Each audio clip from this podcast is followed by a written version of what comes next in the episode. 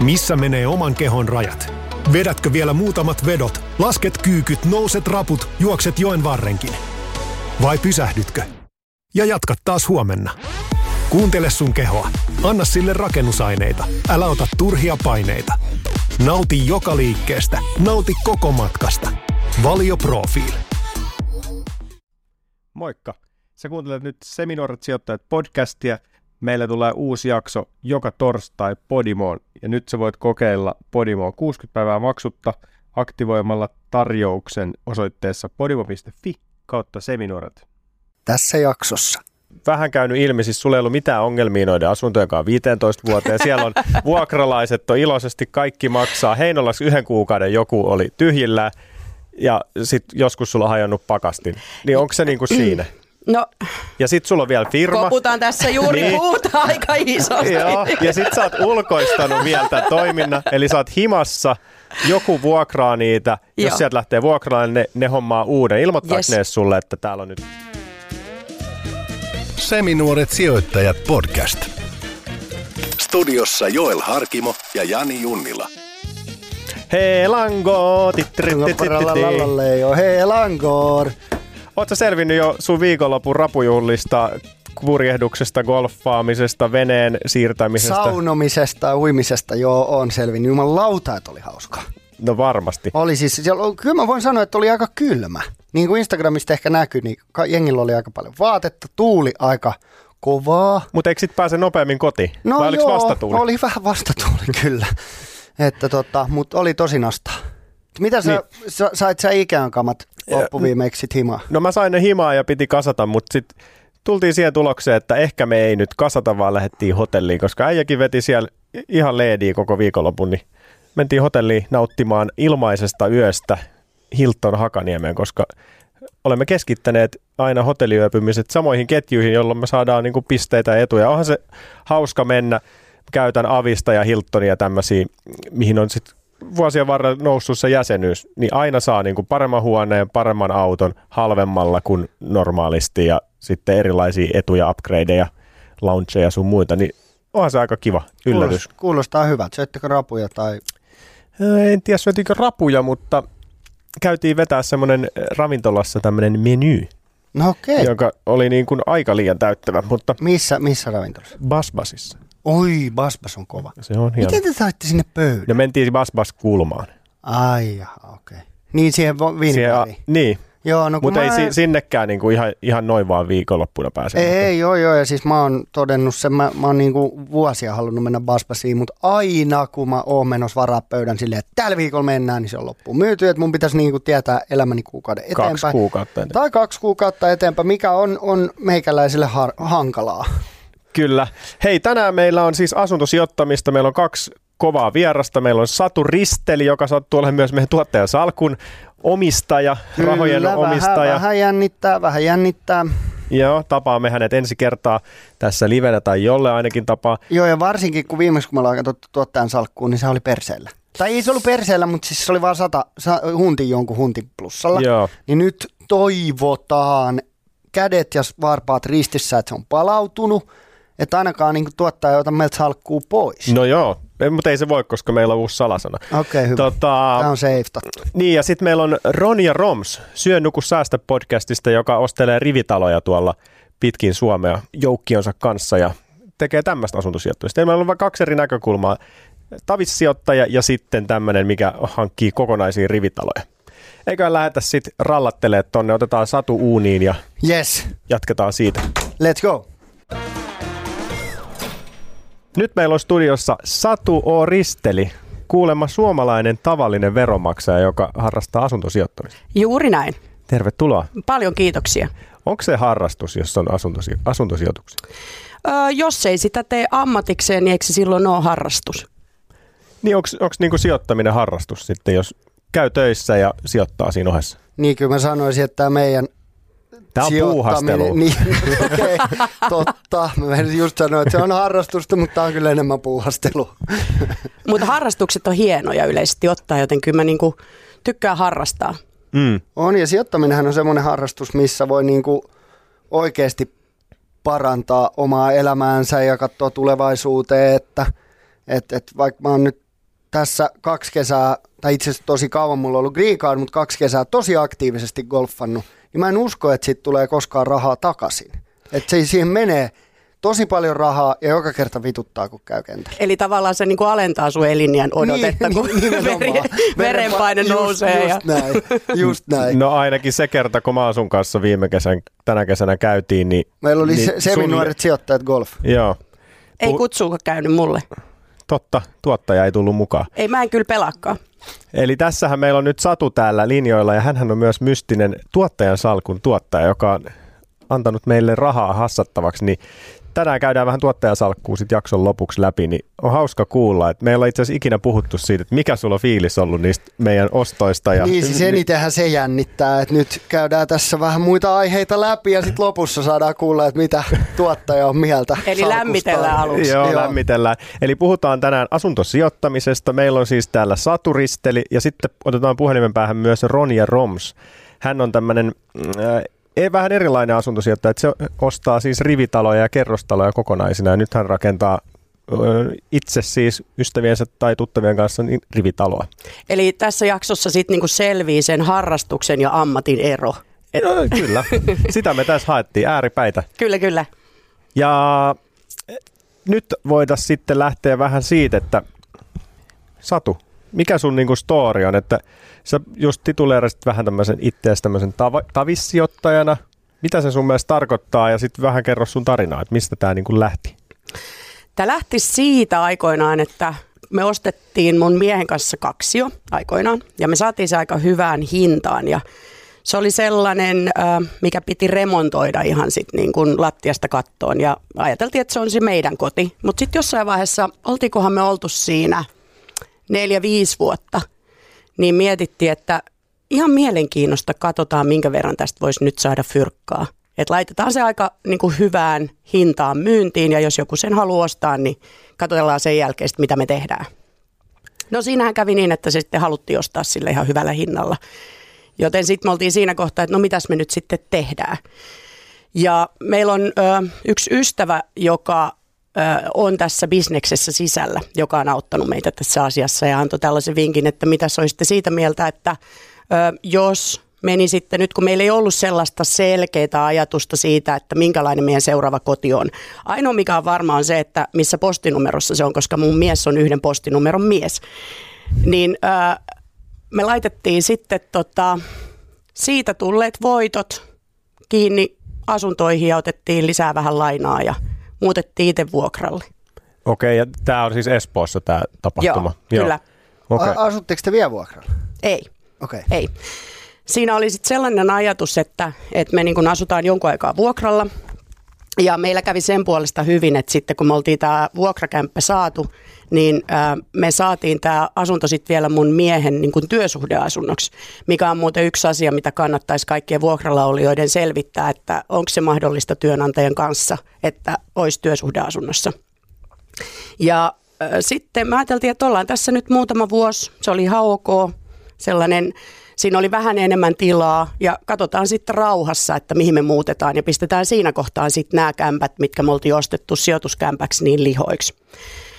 Mutta sitten siinä kävi sen verran hyvin, että meidän ei tarvinnut siinä kohtaa laittaa niitä myyntiin, vaan ne riittikin meille sitten niin kuin takuuksi tähän meidän seuraavaan asuntoon, joka me ostettiin.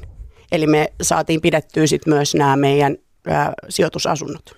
Ja monta vuotta sä sanoit, että siinä oli väliä, kun te pistitte, ostitte ne ekat ja sitten ostitte sen oman kämpän.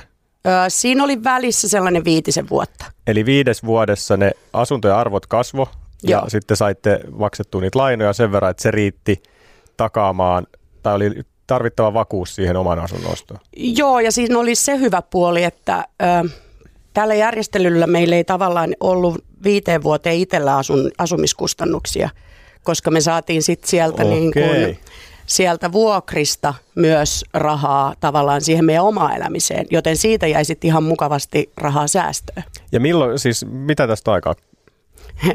Tästähän on aikaa sellainen 15 vuotta. Okei. Okay. Eli 15 vuotta on harrasteltu. Joo, tai vähän reilu, joo, ja sitten niin kuin, ö, me asuttiin siinä vuokralla. Joo, meillä on nyt niin kuin noin 15 vuotta ollut. Joo. Jos hypätään vähän niin kuin taaksepäin periaatteessa nyt käytiin vähän jo sitä, että mistä sä oot lähtenyt, mutta et miten tämä niin kuin, jolle on ihmetellyt tuolla Hesarin sivuilla vähän näitä uutisia, että asuntojen hinnat sen kun nousee. Et ennen koronaa tai koronan alussahan tuli sellaisia ilmoituksia, että asuntojen hinnat laskee yli prosentin vuonna 2020, mutta eihän semmoista tapahtunut. Nehän lähti vaan, niin kaikki meni, lähti käsistä ja mekin ostettiin asunto korona-aikana ja ihan älytön meininki. Joo, ja me myytiin asunto. Mutta jos katsoo noita niin markkinoita Suomessa, niin, niin Stadissa arvon nousu on ollut jopa niin kuin 9 pinnaa. Mä katsoin nyt Jenkeissä, niin arvo on noussut 15 pinnaa. Et siihen nyt ei päästä. Jenki, jenkit nyt on iso, siellä on 300, mitä 320-330 miljoonaa ihmistä. Että se on aika laaja, että sanoit Jenkkien hinnat. Niin. Mutta et, et tota, kuitenkin, että siellä on ollut niin kuin vielä jyrkempää nousua. Niin, tota, niin onhan tämä ollut aika hullua aikaa. Oletko miettinyt yhtään sitä, että – onko sillä väliä, että hinnat nousee? Stadissa on puhuttu siitä, että 20, viime, viimeiset 20 vuotta on puhuttu siitä, että Helsingin hinnat ei voi enää nousta. Ja nyt ne nousee vielä. Joka vuosi. Mm. Joka vuosi. Mm. Joo, ja kyllä siis mullahan on ikuisesti siinä meidän postinumerossa, mistä me ei varmaan tule ikinä muuttaa pois, niin, niin sellainen oikotien vahti koko ajan. Ja mä en ole muuttamassa tai me ei olla muuttamassa mihinkään, mutta koko ajan vähän sitten kun vielä on koira, niin kyllä mä oon sellainen lähiökyylä, että kun mä näen, että tuolla olisi nyt tota kämppä myynnissä, niin kierretään servokaa vähän tuolta kautta sitten. mutta kyllä toi tuntuu sen puolestakin hyvältä, että, että me asutaan sellaisessa pienessä rivitaloyhtiössä tällä hetkellä ja siitä ö, yksi asunto laitettiin myyntiin kesän alussa. Niin ensimmäisellä näytöllä oli 30 ihmistä käymässä ja lopputulos oli se, että ne sai siitä enemmän kuin ne pyysi.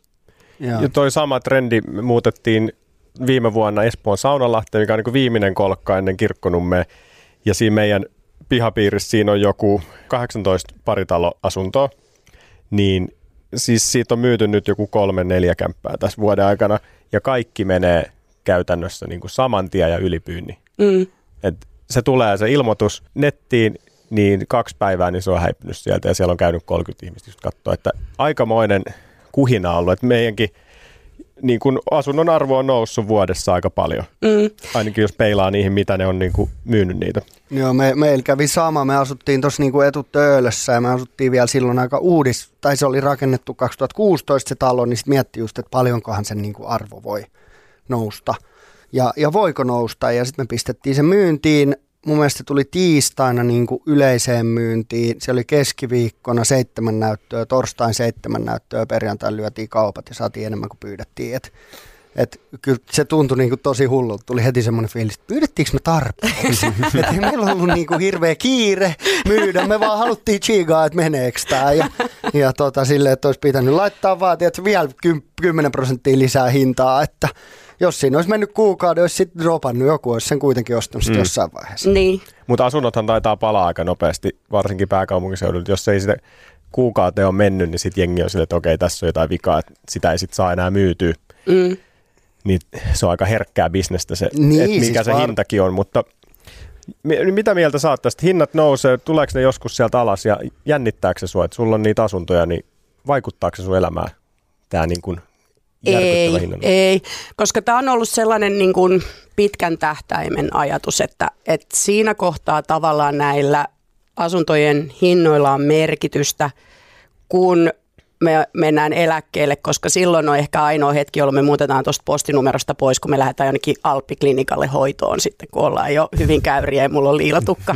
Mutta niin kuin tällä hetkellä ei mua se hirvitä tässä kohtaa, että mihin suuntaan ne menee, koska... Ö, mulla ei ole just nyt tarvetta realisoida niitä ja mä en näe heti sellaista syytä, miksi sellainen tulisi. Ja kun ihmisten on kuitenkin asuttava jossain, niin mä oon ihan tyytyväinen, että mä pystyn tarjoamaan joillekin sitten asumisen. Eli te ette ole vivuttanut niitä ihan tappiin sillä, että jos korot nousee ja hinnat laskee, niin teidän oma kämppä ei lähde alta? Ei, ja sitten meillä on nämä ollut kuitenkin jo sen verran kauan, että me ollaan saatu sitä lainaosuutta niistä vähän pienemmäksi jo. Joo. Niin onko teillä nyt tulos jotain uusia kämppiä, mitä te, koska te olette viimeksi ostanut ja oletteko te harkinnut nyt niin kuin ostaa? Äh, no aina välillä se tulee mieleen, mutta just se, että sit pitäisi niin kuin löytää sellainen hyvä joku jostain. Että kun mehän ollaan, me ei olla itse ostettu noita kämppiä, vaan me ollaan siinäkin käytetty apua koska mä en olisi käynyt kaikissa meidän asunnoissa. Syystä, että ne ei ole mun koteja. Okei. Okay. Montaks niitä asuntoja sitten on? Meillä on niitä kahdeksan. Kahdeksan asuntoa. Ja silloin aluksi te, kuinka monta te saitte ostettua? Te myitte Espoossa sen kaksi niin montaks kämppää te saitte ostettua? Me ostettiin ekaksi neljä. Sitten, Missä päin nämä muuten on? no kun nämä, on- nämä on vähän siellä sun täällä. Meillä Okei. on Helsingissä ja Vantaalla, Heinolassa, Riihimäellä, Turussa, Vehmaalla. Okei. Okay. Eli ihan, Vehmaalla kova. Siellä on liikennytin kannatus on siellä 16 prosenttia. Se on hieno paikka. Vehmaalle terkut. okei, okay, siellä on käyty kampanjoimassa. Joo, tai no mä en ole käynyt, kun se oli kuntavaaleissa, mutta siellä teki, liikennyt teki parhaan tuloksen Vehmaalle. No niin, hyvä, Siinä, hyvä, siellä hyvä, kannattaa hyvä. asunto sijoittaa. No niin. Siellä on hyviä ihmisiä. Okei, okay, eli kahdeksan asuntoa, onko ne siis, kun monet sijoittajat miettii sitä, että pitääkö kaikkien olla niin kuin kassavirta positiivisia, eli kun sä otat lainaa, maksat sitä pois ja sitten saat niitä tuottoja, vähentelet erilaisia asioita, niin onko nämä semmoisia, mistä sä saat kaikista tuloa vai onko se sitten, jotkut tekee vähän niin kuin miinusta ja jotkut plussaa, miten se teillä menee? Kyllä kaikki tekee kuitenkin jonkun verran plussaa. Kun ne on, tämä on niin kuin nyt tilanne tällä hetkellä stabiili, että, että ei ole just sille, että, että haluttaisiin ostaa heti lisää tai näin edelleen, niin ne on tässä tilanteessa ihan hyviä. Ja sitten kun meillä se ekan asunnon laina, mikä sitten se kaksi on lainaa otettiin silloin aikoinaan, niin sitten siihen otettiin vähän lisää samasta pankista ja meillähän on käynyt sen verran hyvin, että silloin ei esimerkiksi ole ollut sellaista klausuulia, että jos korot menee miinukselle, niin sitä ei vähennettäisi marginaalista. Niin meillähän vähennetään marginaalista miinukselle menevät korot, jotka me oltiin saatu kuitenkin aika hyvin kiristettyä tässä vuosien varrella myös alaspäin. Että okay. meillä on aika halpaa rahaa tällä hetkellä myös osa. Eli pankki melkein joutuu maksaa teille, että teillä on laina. Melkein. No siis tämä kuulostaa Mä aika otan- ruususelta. No tämähän teidän on siis... Ja siis mä otan kyllä sut meidän teikäläisen mukaan, kun neuvotellaan seuraavaa asuntolainaa. Et mäkin Hei. haluan, että pankki maksaa mulle. Se on- paha tuottaja osaa asioita. Joo. Mutta siis Jollehan on myös kova asuntosijoittaja. Mä oon tässä vuoden ajan yrittänyt kysyä sille, että missä sulla on niitä kämppiä ja miksi et sä ikin puhu niistä ja näin. Niin mikä se juttu on? Siis sulla on jotain sijoitusasuntoja, mutta se ei kiinnosta. No siis mä oon ehkä tämmöinen asuntosijoittaja, jota ei hirveästi kiinnosta se niin kuin, aiheena asuntosijoittaminen on tosi mielenkiintoista, mutta, mutta ei ole mitään käppyröitä, mitä voi chiigaa, ei ole, sieltä tulee vaan muutama huntti jää yli niin kuin lainalyhennyksistä ja noiden, noiden vastikkeiden jälkeen.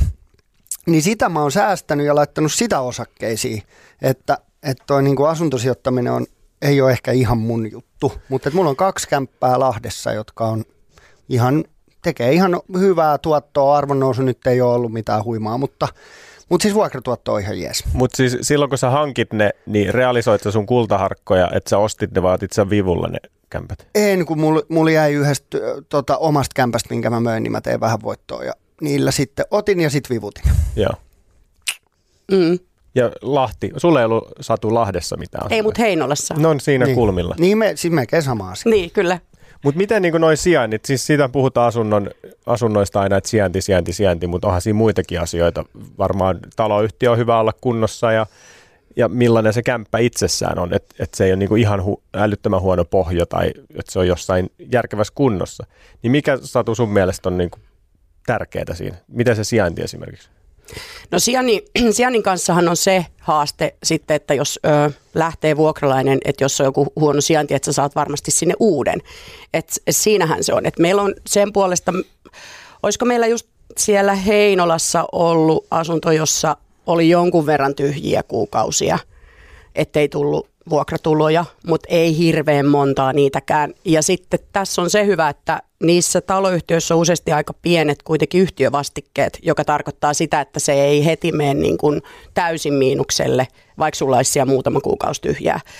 Ja kyllä se on, edelleen painottaisin myös sitä, että, että kun tuossa on se meidän ero, että miksi sä et, jolle et tykkää asuntosijoittamisesta, kun ei ole käppyröitä, niin, niin tämä on just se, että, että esimerkiksi mä harrastan myös sukeltamista, jota mä teen aina aikaa jonkun mä oon ulkomailla, mutta en mä tee sitä viikoittain täällä. Ja mä tykkään siitä ihan ok. Mm. niin se on myös se, että, että mä en ole niin aktiivinen tämän kanssa, että että että mulla on ne tietyt asiat, mitä mä seuraan ja muuta, mutta sille, että että mä avaisin niin pörssiäpin heti aamuisin, niin, niin ei, ei, ole, ei ole mun juttu. No se on, kun mä, mä herään yöllä, niin mä katson, mitä on tapahtunut. Siis se, toi on niin kuin sairasta toi jollen käppyröiden vahtaaminen pörssikurssien. Siis ei siinä ole mitään järkeä. Joo, no. silloin, silloin sun ei kannatakaan olla mikään asuntosijoittaja, koska siis ei se... Siellä ei tapahdu se, mitään. Niin. Ei, sä et saa siitä tyydytystä. Ei, se on huono harrastus. Tota, joo, mulla on ehkä vähän semmoinen fiilis tuosta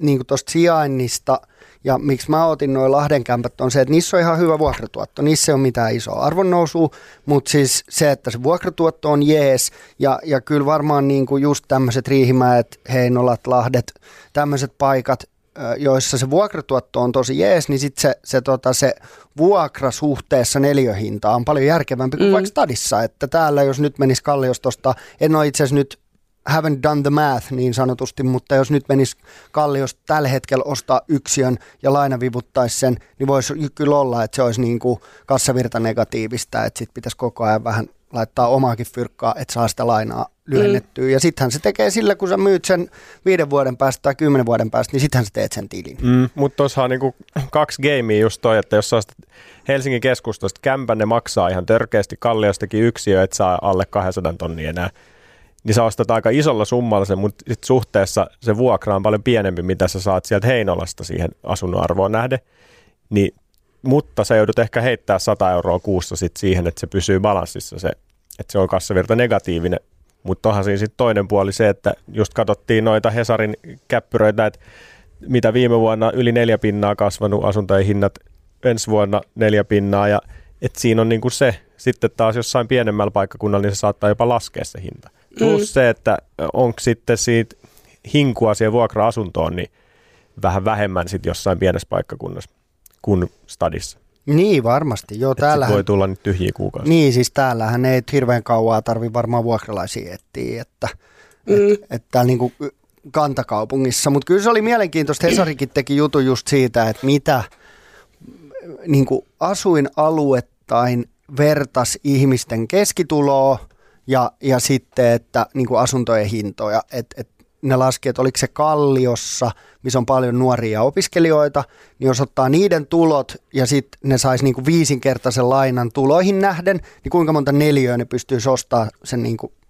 keskivertohinnan mukaan, niin se oli joku 24 vai 20, joku niin kuin todella, todella pieni se, se, tota, se hinta. Että kyllähän niin kuin eläminen ja asuntojen hinnat stadissa, niin on, onhan ne niin kuin aika järkyttäviä. Ja sitten miettii, mä oon niin valtuustossa, niin, niin, tota, niin politiikan näkökulmasta ja valtuutettujen näkökulmasta, niin kyllähän paine niin kuin rakentaa Helsinkiin lisää ja saada niitä hintoja alas on aika kova, mutta en mä tiedä pysty, pystyykö sitä niin kuin politiikan mukaan ikinä, että asuntotuotantoa lisätään ja kaavoja pyritään saada paremmin läpi ja täydennys rakentaa niin, että, että saataisiin niin kuin enemmän tavaraa markkinoille, mutta, mutta, tota, mutta se, että pystytäänkö me oikeasti hillitsemään sillä Helsingin asuntojen hintoja, niin on niin kuin, mä luulen, että se on vähän kiven takana, mutta ainakin niin kuin yritetään, että Helsinkihän rakentaa nyt Aikaisemmin se oli, olisiko se ollut niin kuin 4000 uutta asuntoa ja nyt se on yli 7000, että sitä on niin kuin melkein tuplattu. Jos nyt muistan oikein, mutta siis tosi paljon sen eteen yritetään tehdä, että jengillä olisi varaa muuttaa Helsinkiin ja että se asuntojen hinnat ei niin kuin lähtisi aivan käsistä. Mutta toikin on se hassu harhaluulo, että sä ajattelet heti, että jos ihminen vaikka nyt asuu Heinolassa mm. ja hän haluaa muuttaa, niin jotenkin meidän ajatus on automaattisesti, että, että no sit se rakentaa tai ostaa omakotitalon. Öö, ei, kyllä sielläkin asuu ihmiset vuokralla ja mm. osa haluaa asua vuokralla, osa muuttaa pois kotoa, just ensimmäinen asunto, aika harva heti lähtee niin kuin pohtimaan, että minkä kokosta mä tässä nyt haluan, kun voi olla, että mä oon sinkku nyt ja, ja kolme vuoden päästä mulla onkin vaimo, mies ja kolme lasta. Mm. No se on aika nopeasti kyllä. Mutta toi on kanssa niin kuin hassu harhaluulo, että muka muualla kuin he, pääkaupunkiseudulla ei asuta vuokralla. Mm. Vaikka siellä on suurimpi osa omistusasuntoja, mutta aina löytyy kuitenkin ihmisiä, jotka haluaakin asua vuokralla. Niin on, joo joo. Ja... Vaikka ei olisi siis mitään sellaisia tyylimerkintöjä, että et sä sais lainaa, mutta, mutta kaikkea ideologiaa ei se maa me. Ei mekään ja huomaa, että, että Suomessahan on monesti, mistä mekin ollaan tässä podissa puhuttu, niin on, on monesti joillain on semmoinen pelko, että ajattelee, että se on tosi hyvä, ettei ole lainaa esimerkiksi. Ja nythän raha on halpaa ja saa hyvät korkokatot ja näin, niin järkevä niin kuin lainan ottaminen on ihan fiksu. Mutta että monilla, mä oon vaan huomannut, että monilla suomalaisilla on semmoinen, että minä en, minä en kyllä aio, niin kuin, minä en aio laina tai tämmöisessä velkavankeudessa elää, että kokee sen jotenkin niin kuin tosi isona riskinä, että mm. varmaan se on sitä suomalaista mentaliteettia kanssa, miksi veikkauksia käytetään mitä 500 euroa vuodessa ja, ja sijoittamiseen 50 euroa vuodessa mm. tyyppisesti, että ei, ei niin kuin raha, raha on parempi tilillä kuin sijoitettuna tai lainotettuna. Ja sitten noissa pienemmissä paikoissa on myös se, että, että vaikka siellä on niitä ö, omakotitaloja paljon, useasti niissä asuu sitten vähän iäkkäämpiä ihmisiä, jotka sitten jo jossain vaiheessa ajattelee, että, että okei, mä en enää jaksa pitää näistä omenapuista huolta, jolloin sitten niillekin saattaa olla parempi vaihtoehto sitten pistää se omakotitalon lihoiksi ja muuttaa siihen johonkin kylän keskustan läheisyyteen kerrostaloon vuokralle ja sitten ne on saanut vähän käteistä, niin voi elellä silleen kivasti. Just näin ja ehkä jo antaa vähän ennakkoperintöä. Mm. Mutta toi suomalaisten juttu, just, tässä on ollut paljon sellaisia ikäviä jos mennään muutama kymmenen vuotta taaksepäin, on ollut just 90-luvun lama, jolloin korot nousi johonkin lähemmäs 20, asuntojen hinnat romahti, niin on sellaisia muistoja ja sitten porukka että en minä asuntoihin, ne taas tulee alas ja sitten toinen joku finanssikriisi ja nämä talvivaarat, kun jengi lähtee tekemään sitä vähän sille, että kaikki munat sinne samaan koriin ja vähän riskillä, niin sitten siitä jää tuollaisia haavoja. Että kyllähän siis sijoittamisessa aina puhutaan, että pitäisi vaan aloittaa nyt hinnat menee ylös alas, mutta sitten kun sä pitkäjänteisesti teet sitä, esimerkiksi noita asuntoja, jos ostaa niin kuin muutaman vuoden välein, niin sitten pitkässä juoksussa, niin sä oot saanut jonkun halvemmalla ja jonkun kalliimmalla, mutta mut se tasaantuu. Et ajatellaan vähän liikaa ehkä sitä niin kuin nyt, nyt hetkeä, että onko ne nyt viikon päästä laskemassa ne asuntojen hinnat. No kukaan ei tiedä. Mm. Ja sitten kuitenkin veroilmoitukseen sä laitat ne kaikkien asuntojen tulot niin kuin yhdelle riville. Et sittenhän sä siinä niin kuin näet sen, että minkä verran sä oot vuoden aikana sitten tienannut näistä yhteensä.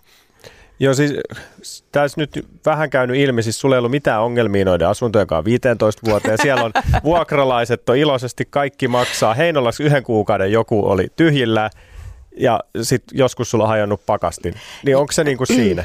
No, ja sit sulla on vielä firma. Koputaan tässä juuri niin. puuta aika isosti. Joo, ja sit sä oot ulkoistanut vielä tämän toiminnan, eli sä oot himassa, joku vuokraa niitä, Joo. jos sieltä lähtee vuokraamaan, ne, ne hommaa uuden. Ilmoittaako yes. ne sulle, että täällä on nyt hoidettu? Joo, toki, toki. Siis kyllähän, siis onhan se niin, että et, äh, vuokralaisella tarvii olla vain yksi puhelinnumero, eli mm. hän soittaa vuokranantajalle. Ja sen jälkeen vuokranantajalla on sitten se rosteri, että et minkälaista ongelmaa tässä lähdetään ratkomaan. Että onko okay. se niinku se uusi pakastin vai, vai tarvitaanko, ö, onko tullut vesivahinko johonkin tai että haluan irtisanoa ja sitten pitääkin löytää uusi. Niin kuin, et, et sehän siinä on se ero, että kyllä ne muuhun yhteyden ottaa esimerkiksi Täytyy sanoa, että mä muutaman kerran laskinkin kymmenen, kun yksi vuokralainen soitti ja sanoi, että, että jos täältä jääkaapista on valo mennyt rikki. Niin. niin, että toimiiko se muuten. Toimii, mutta täältä on mennyt valorikki. Sitten mä niin kuin yhdessä, mä avasin omaa jääkaappia ja mä ajattelin, että kyllä sen pystyy kyllä myös itsekin vaihtaa. Mutta hän ei sitten vaan niin kuin, se ei kuulunut hänen hommiin mm. vaihtaa sitä valoa sieltä. Lähin, Ehdotit sä, että ostat taskulappu. Lähit sä sitten Riihimäelle ajaa vaihtaa jääkaapin valoa? Tota, itse asiassa mä käytin siinä ammattilaista. no niin. Puhelimella hoitu sohvalla. Puhelimella hoitu sekin. Mut, mutta toikin on myös se, että sit niihin, kun, niihin pitää asennoitua niin, että, että sitten tulee tällainen ää, lampuvaihto. Niin se, että, että mä niinku itse oikeasti ryhdyn selvittelemään niitä kaikkia malleja ja merkkejä ja mietin, mistä sähkökaupasta mä saan tämän ja, ja vaihtaa sen sinne ja ajan sinne ja sovin sen asukkaan kanssa, että voiko tulla ja bla bla bla. Versus siihen, että sitten mä soitan huoltomiehelle sieltä jostain lähipiiristä ja kyselen, että no tässä osoitteessa olisi tämmöinen ongelma, pystytkö ratkaisemaan? Hän sanoi, että pystyn. Okei, mä yhytän teidät, lasku meille. Huomattavasti helpompaa. Kyllä, joo. Kuulostaa ihan fiksulta. Yksi asia ainakin vielä, mikä ennen kuin soitellaan Ronja Romsille, niin se mua mietittää, että kun toi on nyt niin helpon kuulosta, niin mitä, siihen liittyy paljon jotain veroasioita.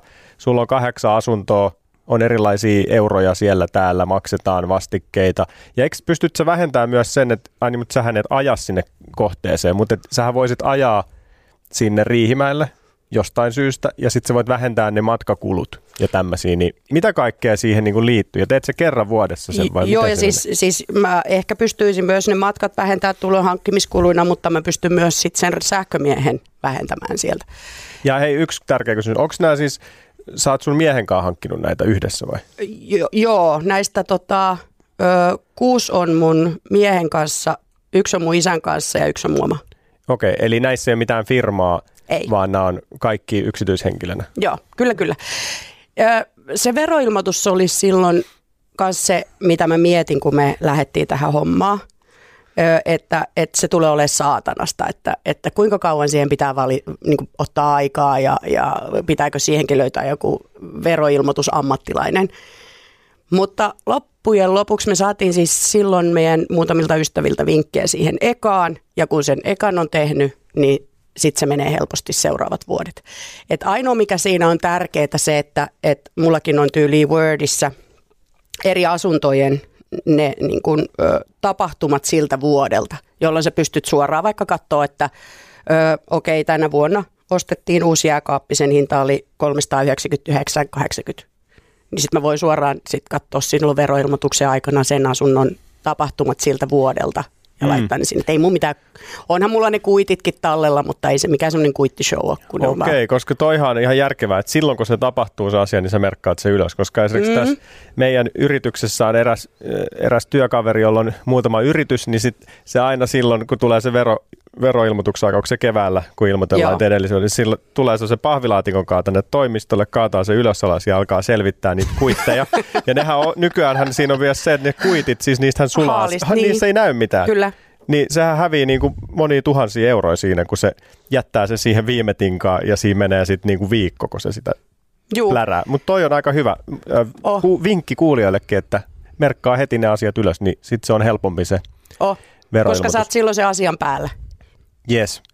Soitetaan Roni ja Romsille ja lähdetään keskustelemaan vähän lisää asuntoasioista.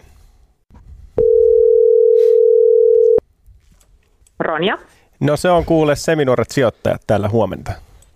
No huomenta, huomenta. Meillä on myös Satu Risteli studiossa, joka tituleerasi itseään tämmöisenä Tavis-asuntosijoittajana. Mikäs Ronja on? Herra jestas. Kyllä mäkin olen aika tavallinen omasta mielestäni, mutta ehkä tuloshako, tuloshakuinen tavallinen asuntosijoittaja, voiko sanoa näin? Onko se enää harrastus sit, jos ostelee kokonaisia kerrostaloja ja rivitaloja? No mun mielestä tämä on harrastus, koska niin kauan kuin tämä on harrastus, niin tämä on niinku hauskaa, että silloin se ei muutu työksi. Mutta tota, myönnettäköön, että joo, kun nostaa kokonaisen rivitalokiinteistön, niin siinä on kyllä aika paljon töitä, että, että, tota, että siinä mielessä niin kuin, kyllä se työksi menee. Mutta mä yritän pitää tämän harrastuksen. Mitä sä Ronja muuta teet kuin, kuin tätä asuntosijoittamista? Mä näin, että sä oot ollut, mä oon, mä oon kanssa kunnallispoliitikko, niin mä, mä näin, että sä oot ollut kunnallispolitiikassa nyt ainakin viime vaaleissa.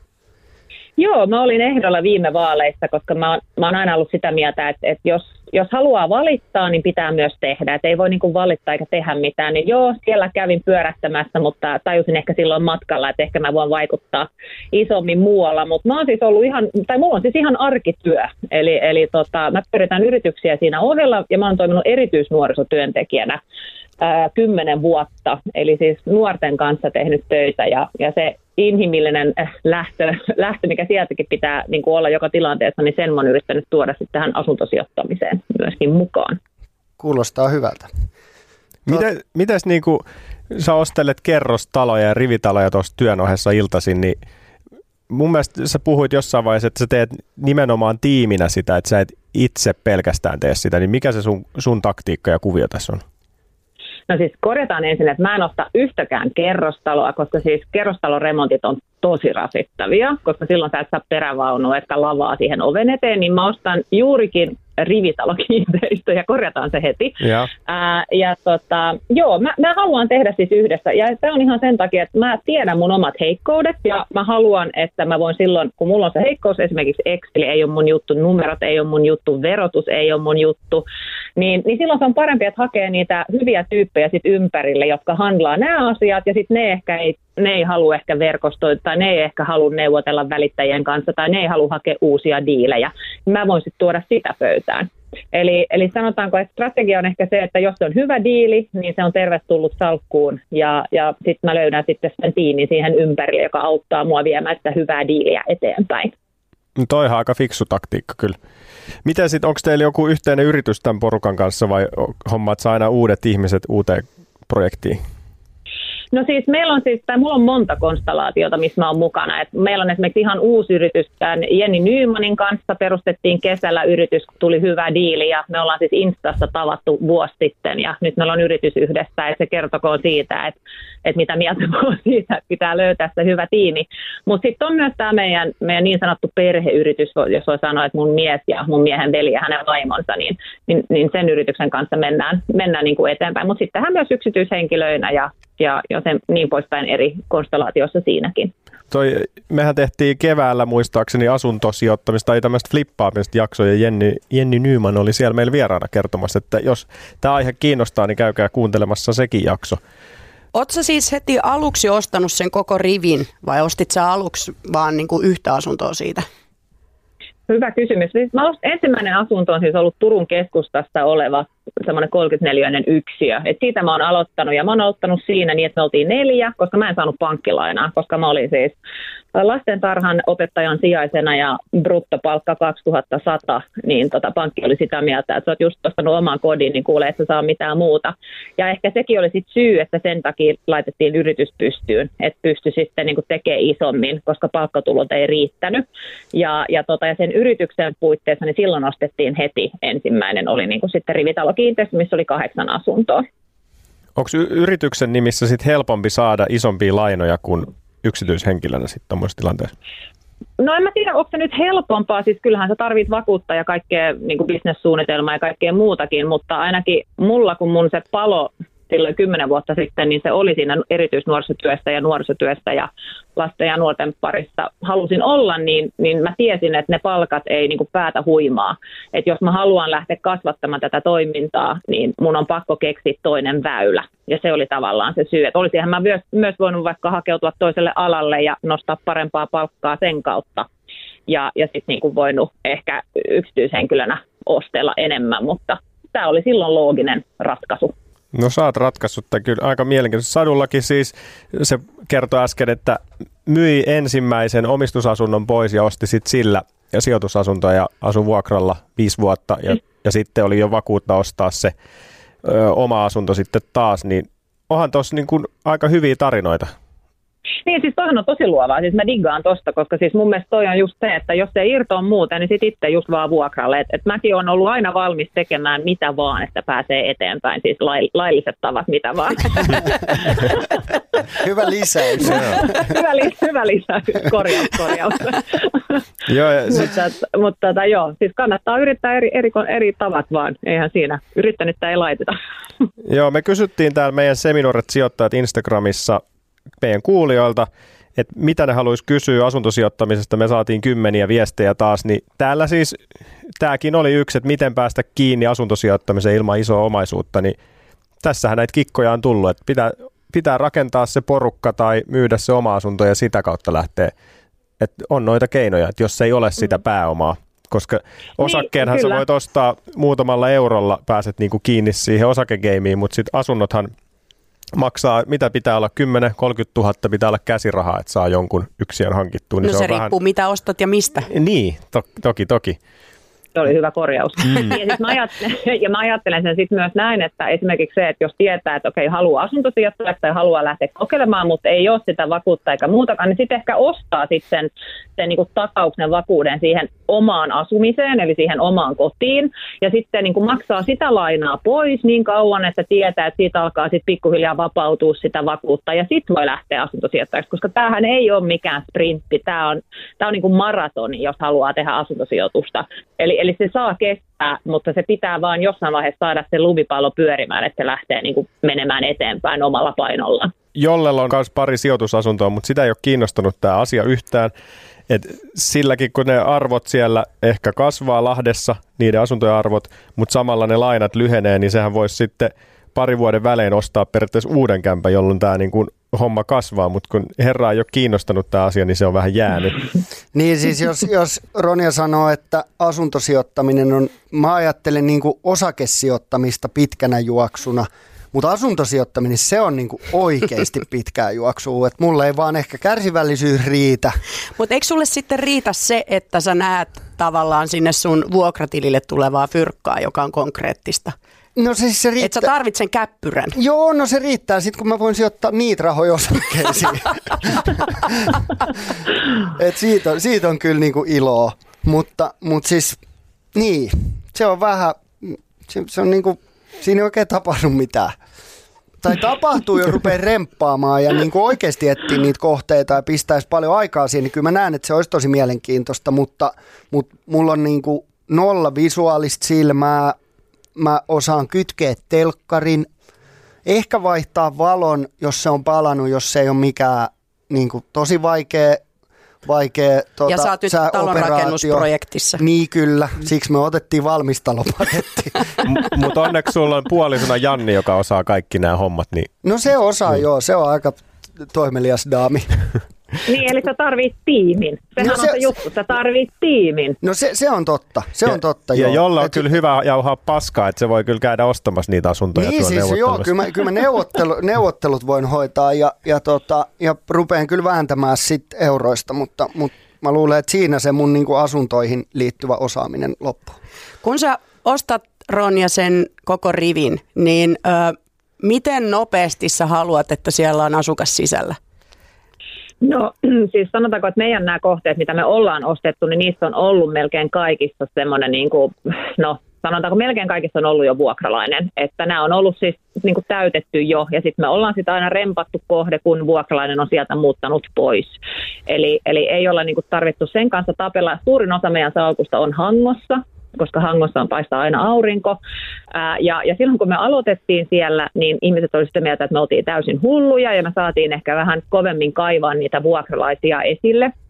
Mutta tota, tänään meillä on siis ihan niin kuin 20 hengen jono meidän asuntoihin, koska me ollaan hoidettu asiat hyvin ja, ja tota, rempattu ja, ja niin kuin halutaan olla no, inhimillisiä vuokranantajia, jos näin voi sanoa. Mutta tota, joo, tällainen, tällainen meininki meillä. Mutta miksi te remppaatte ne siinä kohtaa, kun sieltä muuttaa joku pois?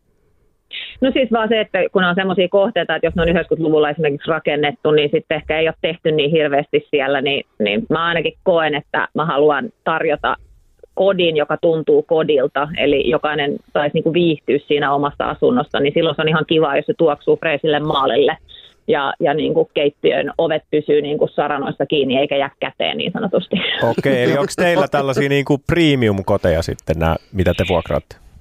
No ei kaikki totta kai, koska iso osa niistä, niin siellä ei ole vuokralainen vielä muuttanut ikinä pois. Eli meillähän on sellaisia asukkaita, jotka on asunut esimerkiksi yhdessä kiinteistössä niin kuin 20 vuotta, niin, niin eihän me ketään heitetä pois siitä asunnosta. Et jos siellä viihdytään, niin sitten viihdytään ja sitten rempotaan, sit, kun ei viihdytä enää. Että, et aina sen mukavaa, kun tulee, niin kuin, että se vapautuu, niin sitten tehdään. Ja sehän on meille myös tosi hyvä, koska me tehdään tosi paljon itse, niin ei se aika myöskään riitä, kun kaikilla on arkityöt ja meitä on neljä, niin, niin ei se niin kuin onnistuisi sekään, että tyhjentäisi koko talon. Eikä se niin kuin, tuottokaan olisi hirveän hyvä, kun kaikki seisoo, seisoo tyhjillään ja ei kumminkaan ehdi remontoida kuin yhtä asuntoa kerralla. Toi on pakko sanoa tuosta Hangosta, että se on kyllä mielenkiintoinen kohde. Mä oon jutellut tämmöisten kavereiden kanssa, jotka on aika sisällä asuntosijoittamisessa ja sinne rakennetaan niinku rantaan nyt uudis, uudistaloja, jotka on niinku 11 tonnia neliö ja sitten 500 metriä mm-hmm. siitä niinku pohjoiseen toiseen puolelle junarataa, se on tonnin neliö.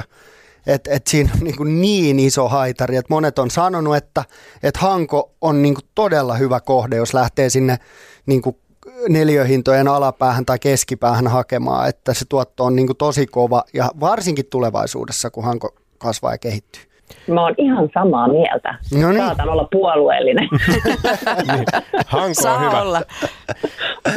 Tota, näitä kysymyksiä meille on satellut tänne ihan pirusti ja tässä matkan varrella ollaan vastattu niihin tälle epäsuorasti, mutta sitten täällä on esimerkiksi tällaisia, että kannattaako asuntoa hankkia Helsinki, Tampere, Turku kolmion ulkopuolelle. Nyt tuli tämä Hanko esimerkiksi tähän ja näin, niin, niin miten sä näet sen, että tämmöiset pienemmät paikkakunnat muuten, Hanko nyt on ehkä, se on aika trendikäs tämmöinen kesäpaikka ja just puhuttiin, että sinne rakennetaan tällaisia kalliita asuntoja, niin miten muuten sä näet ton Suomen?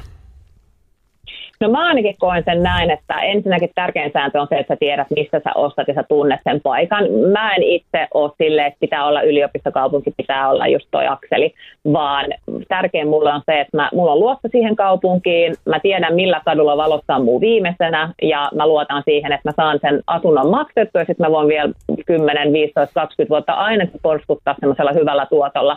Ja sitten jos käy niin, että valot sammuu, niin sitten valot sammuu. Sitten sit se on niin kuin näin, mutta se on kumminkin maksanut sitten mun elämisen ja tekemisen sen 10-15 vuotta sen jälkeen, kun lainat on maksettu. Eli, ja sitten mä sanoisin myös se, että niin kuin out of the box thinking on mun mielestä niin kuin tosi järkevää myös tässä. Meillä on semmoinen trendi menossa Suomessa, että kaikki haluaa nyt asuntosijoittajaksi ja sitten ostetaan niin kuin asuntoja ihan hullulla hinnalla ja ei ehkä niin oikeasti tiedetäkään mitään, mitä ostetaan, niin silloin se voi olla jopa fiksumpaa aloittaa jostain pienemmästä kaupungista, missä hinnat ei ole niin kuin 300, 300 000 niin kuin yksiöstä niin kuin Helsingissä. Eli, eli tota, siinä on myös pienemmät riskit niin sanotusti siinä, että, että se lainaosuus ei ole niin suuri. Ja ei jokainen tallaaja saakkaan semmoisia lainoja, että pystyisi vaikka niin kuin Helsingistä ostamaan. Että se voi olla, että se lainakatto tulee, tai ei lainakatto, mutta siis se tulee vastaan pankista, että sanotaan, että, että ei onnistu, niin kuin mullekin tuli sanottua silloin, kun, kun sitä ensimmäistä sijoitusasuntoa halusin ostaa. Että en mäkään saanut Turusta niin kuin lainaa, että mä pystyisin ostamaan sen yksin, vaikka hinta silloin oli joku 78 000. Että se ei edes ollut mikään järkyttävän kallis, mutta palkka ei riittänyt.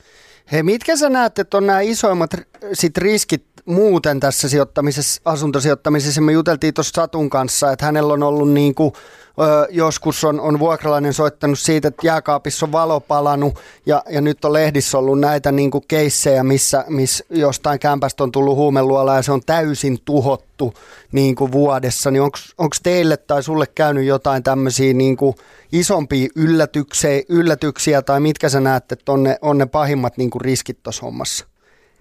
No meillä ei ole siis käynyt semmoisia suuria riskejä, jos nyt näin sanot, hyvä säkä, mutta mä sanoisin, että se suuri riskihän on silloin, kun sulla on se yksi tai kaksi asuntoa, koska silloin, jos se niin kuin tapahtuu se pahin, niin silloinhan se on, niin kuin, se on all you got ja sitten se meni siinä ja sitten on kauheat korjaukset tulossa. Et, et mäkin näen sen niin, että ne riskit tavallaan pienenee per kohde, mitä enemmän niitä kohteita sitten on.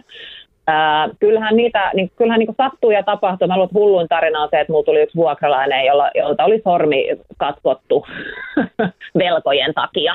Niin, niin tota, tämmöisiä ihmiskohtaloita tulee myös välillä vastaan. Sitten oot silleen, niin kuin, että ok, että tämä oli hyvin jännittävä tilanne, että en ollut tähän varautunut, että tämä oli Hollywood-elokuva. Ää, mutta itse asunnot on ollut kyllä ihan hyvässä, hyvässä kunnossa ja, ja mitä nyt sitten joskus tietää kotieläimet on jotain ovia raapinut tai näin, mutta, mutta e, en ole semmoisia vielä kohdannut, mutta totta kai pitää tehdä se kunnon, kunnon peilaus aina, kun valitsee sen vuokralaisen. Ja, ja mä ainakin niin kuin, vastaan pohjan tunne on mulle semmoinen tosi tärkeä, että, että jos mulla on hyvä viba, niin mulla on hyvä viba, ja jos ei ole, niin sitten ei ole. Meillä on tuossa se erilainen lähestyminen tähän, koska mä käytän tässäkin ammattilaista välissä, joka sitten etsii meille ne vuokralaiset ja käy ne taustat sen verran hyvin läpi, että ne takaa meille tavallaan vuoden vuokran siitä. Niin joo, siinä joo. on sellainen palvelu, että ne hoitaa joo. sen. Miten siis, Sadulla on käynyt niin ruususti, että ei ole tarvinnut periä mitään vuokria keneltäkään, mutta toi on aika kova, että Ronja katkoo sormet, jos ei maksa vuokria. Onko Satu miettinyt jotain samanlaista? Meillä meil oli yksi sellainen äh, rakennusfirma jonkin aikaa yhdessä asunnossa, joilta sitten tota, jäi vuokra maksamatta, mutta me saat, niin kuin jäi kaksi kuukautta maksamatta, mutta me otettiin sitten, niin kuin saatiin sieltä takuvuokrasta niitä ja sitten he vaan hävisi sieltä kämpästä, että tavallaan me jäätiin siitä voitolle sen verran, että, että me saatiin sieltä kaksi sorkkarautaa, jotka oli Unohtunut sinne. nyt, ne on, nyt ne on meillä mökillä. no niin. Et siitäkin jäätiin voitolle. Hei Ronia, mahtavaa. Voitaisiin jutella vaikka koko päivä tästä asiasta, mutta ehkä aika lopetella tähän kohtaan, ellei ole vielä jotain tiukkaa kysymystä täällä. Kiitos. Mulla on yksi tiukka kysymys. Sä oot, jos sä harkitset nyt yhtäkkiä, että sä ostaisitkin kerrostaloasuntoja, niin mulla olisi pari kämppää myynnissä. Tai kerrostaloja. Me voidaan rupea vääntää hyvä diili.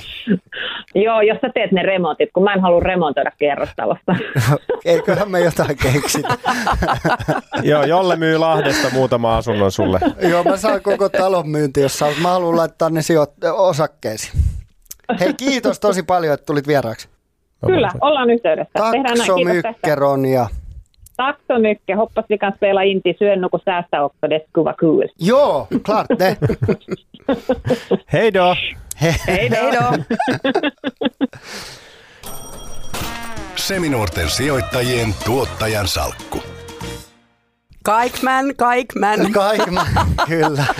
Kyllä, kyllä. Tänään tuottajan salkussa erikoisvieras, tuottajan salkun rahojen omistaja Satu Risteli. Niin tuottaja itse, nyt rupesi niinku, nyt rupes oikeasti jännittää. Syystä. Täällä, niin, tämä jakson loppupuoli. Siis tässä on nyt käynyt niin, että Joel ei ole ikinä esimerkiksi tavannut äh, Satua aikaisemmin livenä jossain Teamsissa. Teams ei ollaan pidetty monesti. Joo, ja tämä on ensimmäinen kerta liven.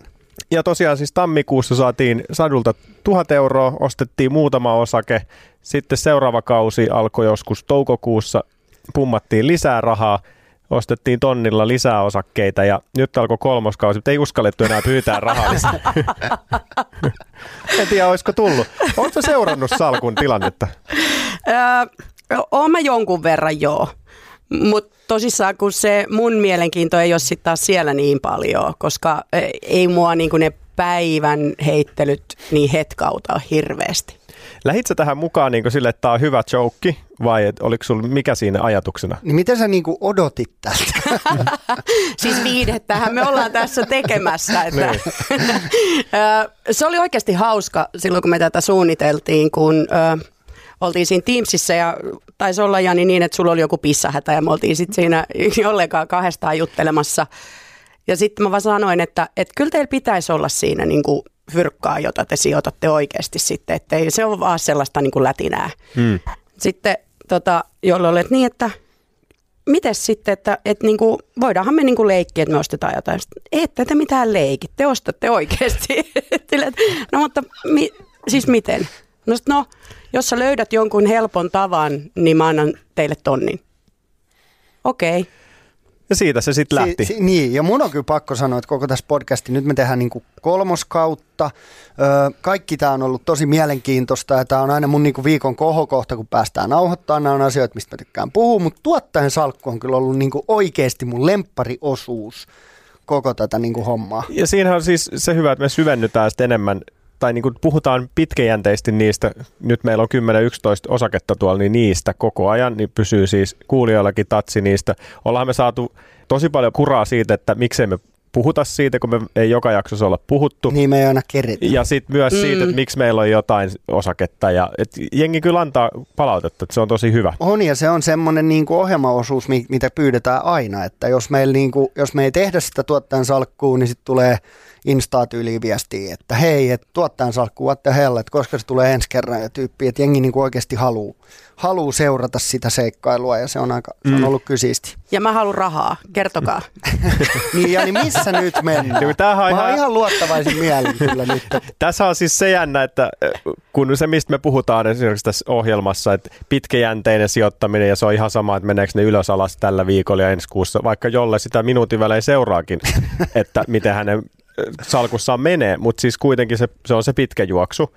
Ja tässä nyt on ollut erilaisia vaiheita. Kryptot on dropannut ja pörssi laskenut ja kaiken näköistä. Viime aikoina ollaan puhuttu Kiinasta, joka on heijastanut sitten moneen paikkaan ja kurssit laskenut. Mutta nyt tällä hetkellä, kun avasin tämän Eetoron salkun, niin meillä on 230 dollaria plussaa. Oi, se on prosentuaalisesti ihan hyvä. Sehän on 10 pinnaa tästä ää, alkupääomasta, noin, noin 10 prosenttia, joka on ihan hyvä. Ottaa huomioon, että tässä on pisimpään ollut yhdeksän kuukautta osakkeet mm. ja osa on ollut sit sieltä toukokuusta noin 4-5 kuukautta. Ja viimeisinhän me ostettiin, viime viikolla ostettiin kuule Sampoa. No mitäs sillä nyt No viikossa? Sampo on pari prosenttia plussalla. Joo, otettiin suuria, suuri riski ja lähdettiin tuntemattomaan Sampoon, joka nousee kolme prosenttia vuodessa. Mutta se on, mehän haettiin vähän vakautta tähän, kun täällä on Bitcoin ja Coinbase, tämmöisiä kryptoihin liitännäisiä ja sitten on vähän teknologiaa, Squarea, SolarEdgeä sun muita. Oletko seurannut ja katsonut, että mitä ihmettä te olette ostaneet? Niin. oletko kuunnellut meidän niin kuin spekulaatiota niin, yhtään? se, se mua kiinnostaa, että onko tuolla joku semmoinen osake, mistä sä oot silleen, että jätkät, mitä, mitä, miksi No siinä kohtaa mä odotin koko ajan, että koska mulle tulee niin kuin dogicoineja sinne, että sitten sit alkaa hiki oikeasti tulla isosti. Mutta tota, mä oon ehkä jopa vähän yllättynyt siitä, että ne on kuitenkin sellaisia firmoja, joiden nimet aika moni tuntee. Että ette ole lähtenyt niinku ihan kuitenkaan vetää tuolta ylimmältä tai alimmalta hyllyltä näitä firmoja.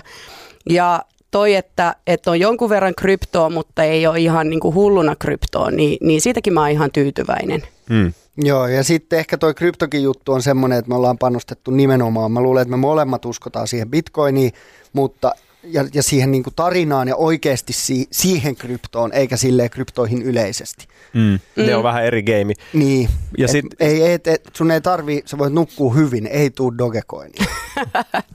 Kiva. Mutta siis tässähän on se myös ollut vähän haasteena, että tuossa on ollut mielenkiintoisia, tosi mielenkiintoisia suomalaisia ipojakin, kun uudet firmat on tullut pörssiin, näitä Spinnovaa ja tällaisia, niin kyllähän me ollaan niitä mietitty, että tämmöistäkin olisi ihan hauskoja hankkia, tai sitten Helsingin First North-pörssistä jotain tämmöisiä vielä, vielä ei lähteneitä firmoja, mutta mitkä poreilee tuolla.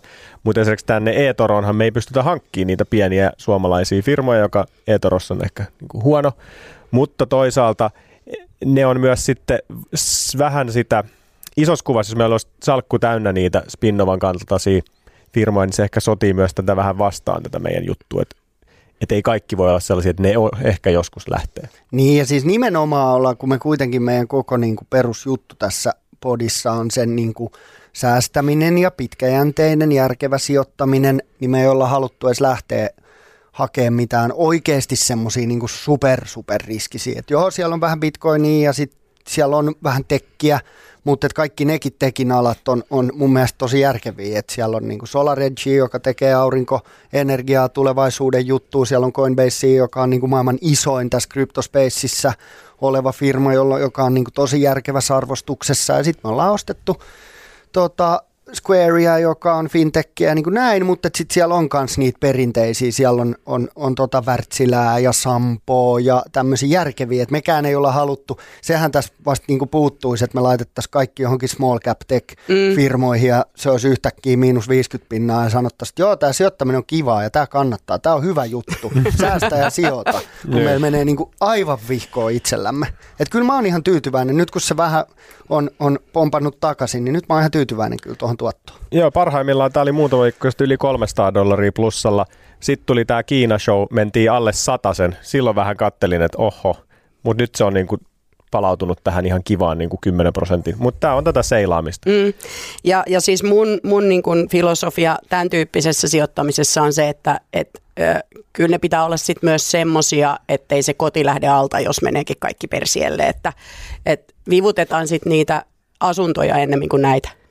Yes. Mikä sulla on nyt fiilis? Jääkö tota... Ette te Tuottaja- enempää saa fyrkkaa. Ai ei riitä tota näytöt. Mä olin ajatellut, että tämä menee nyt niin, meillä on niin hyvä tuotto, tuotto että se olisi tuplattu. Se ei olisi niin kuin enää silleen tonttu, vaan nyt tulisi niin kuin kaksi tonttua. Mistä sä saat yli 10 prosentin tuoton puolessa vuodessa muualta kuin tuottajasalkusta? Mulla on niitä asuntoja. Niin, mutta ne tuottaa 2 prosenttia vuodessa. Ei, ei pärjää. Et, mä suosittelen, että myyt yhden sijoitusasunnon ja sitten aletaan pistää salkkuun Joo, kuntoon. siitä, siitä ruvetaan niin kuin oikeasti katsoa.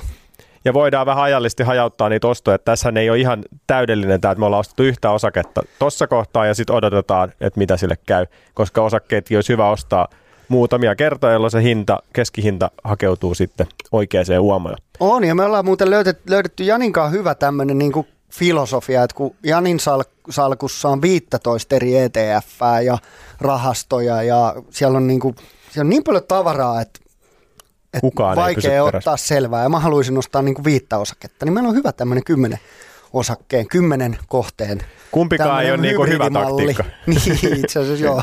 Niin. No ky- kyllä mä kyllä myös luotan rahastoihinkin. niin. Ne on kans, ne menee vähän sinne tylsyyden puolelle. Hyvä, mutta siis me saadaan vielä touhuta tämän salkun kanssa, mutta lisää rahaa ei tule vai? No ei nyt vielä näillä näytöillä, että, että kat- kattellaan. Voi- Voidaanko me sopia tälleen, niin kuin, kun tammikuussa tulee vuosi Joo. siitä, että me ollaan ostettu. Ja sillähän tämä oikeasti, me katsotaan tätä niin kuin joka viikko, meillä ole mitään merkitystä, mm. niin tammikuussahan me nähdään, että mikä se meidän vuosituotto on ollut. Kyllä. Niin silloin voidaan ottaa uusi neuvottelu. Joten pojat pallaillaan. Pallaillaan. Tuplataan toi salku, Joo, salkuarvo. Joo, mitä, mitä meidän, otetaan tämmöisenä haasteena, että mitä sen salkun arvon pitäisi olla, että, että tuottaja tuplaisi pääoma? Mm, tuplaispääoman. Niin, tai laittaisi tonnin lisää, sekin käy. Mutta siis silleen, että pitääkö se olla 15 pinnaa vai 20 pinnaa vai 13 pinnaa, mikä olisi semmoinen niin kuin...